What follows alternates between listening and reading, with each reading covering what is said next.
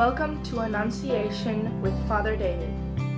Father David is the priest at Annunciation Greek Orthodox Church in Decatur, Illinois, where every week people are connected to the ancient wisdom of Orthodox Christianity.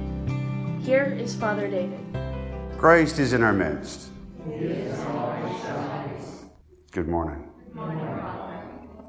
42% of Americans today feel that people of faith, you and I, are part of the problem. This is a daunting number.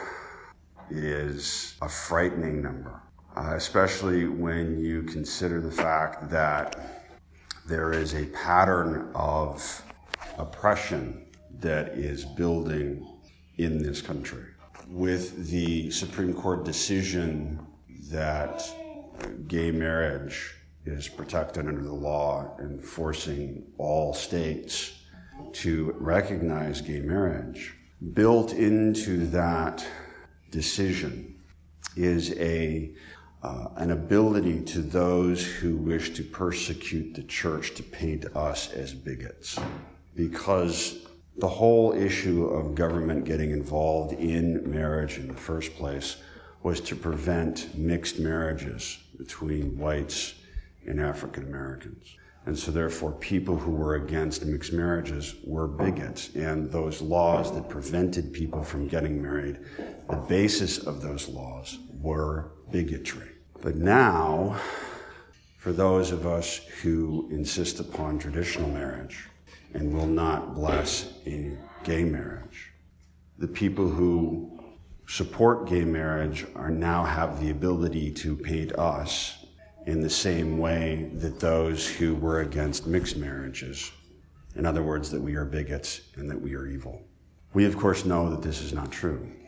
So, the challenge that Christ puts before us today is going to be ever more difficult as more and more people view people of faith as part of the problem.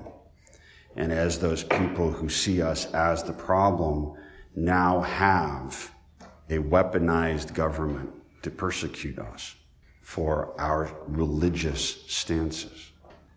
And the challenge that Christ brings before us today is Did you feed me? Did you give me drink? Did you clothe me? Did you visit me? and he equates himself with the very people who belong to that 42% who think that we are part of the problem. If you clothe, feed, visit the least of these, you have clothed me, you have fed me, you have visited me. And I will grant that that is a daunting task. But there's another interesting part of that parable that Christ says, tells us. And that is when he divides the people between his left and his right, between the goats and the sheep, and tells one that they have inherited the kingdom and the other that they are condemned to eternal punishment. Both of them ask, When did we do these things? The implication there is that both the righteous and the unrighteous, the sheep and the goats, did not fully understand who God is. This, of course, was told in a context prior to Christ's crucifixion, resurrection. Uh, this was before the descent of the Holy Spirit of Pentecost. We are at an advantage because we have an access to that knowledge of who God is. And of course, that knowledge is here in the relationship that exists in worship and in the partaking of his body and his blood. Christ challenges us through the writing of the evangelist John that eternal life is this knowledge of God. Therefore, if we, as Orthodox Christians, seek to follow this challenge and to fulfill this challenge of Christ, to feed and to clothe and to visit those who hate us, those who seek to persecute us, those who see us as part of the problem. We are going to have to know who God is. We are going to have to get His strength and His mercy and His love. Because if we depend solely upon our own ability to love, our own ability to forgive, our own ability to have mercy on those who see us as the problem and see us as a group of people that needs to be persecuted, we will fail. It took Christ becoming a human being, enduring torture, enduring crucifixion, one of the most cruel deaths ever conceived of by man, in order to forgive the sins of mankind. How are we as mere human beings going to forgive that 42% who see us as the problem without Him? So therefore, the first step that we need to take in order to be able to find ourselves at the right hand of God at the judgment seat is to be here, is to worship Him, to have Him as the center of our lives, so that He can give us that strength. He can give us the ability to forgive as He forgives, to give us the ability to love as He loves so that we, when we come face to face with that 42%, we are not seeing them through our eyes, but we are seeing them through God's eyes. We are not loving them with our limited ability to love and to forgive, but we are loving them as God loves them because we know God because we are in a relationship with God. We have allowed God to enter into our lives through the partaking of the body and blood of Christ. We have asked God through our prayers, through our daily living, through the things that we do on a daily basis, to allow the Holy Spirit to descend upon us, to dwell within us, and to move through us so that when that 42% is confronted with us, we are not alone. That they will be forced to see not just Christians, not just people, but people who walk with God. The church places this scripture today on what is popularly known as Meatfare Sunday, but which is more appropriately known as Judgment Sunday.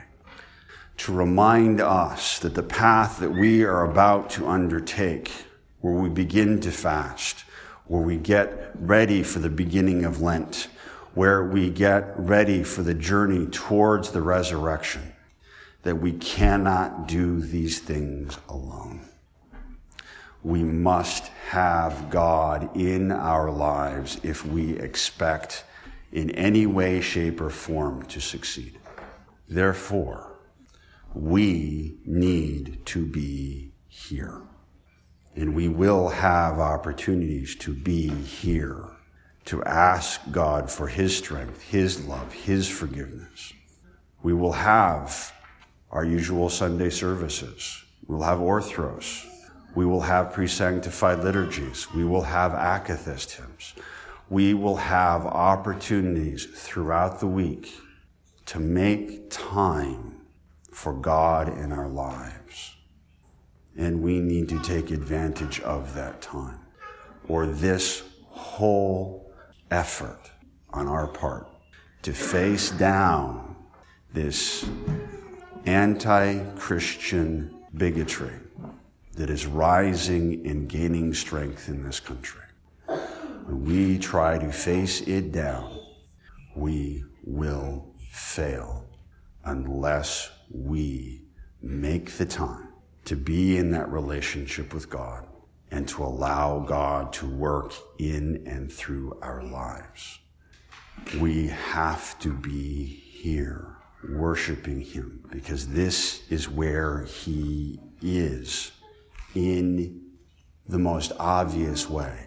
The easiest way for us to see His hand at work is here. The easiest way for us to have Him enter our lives is here.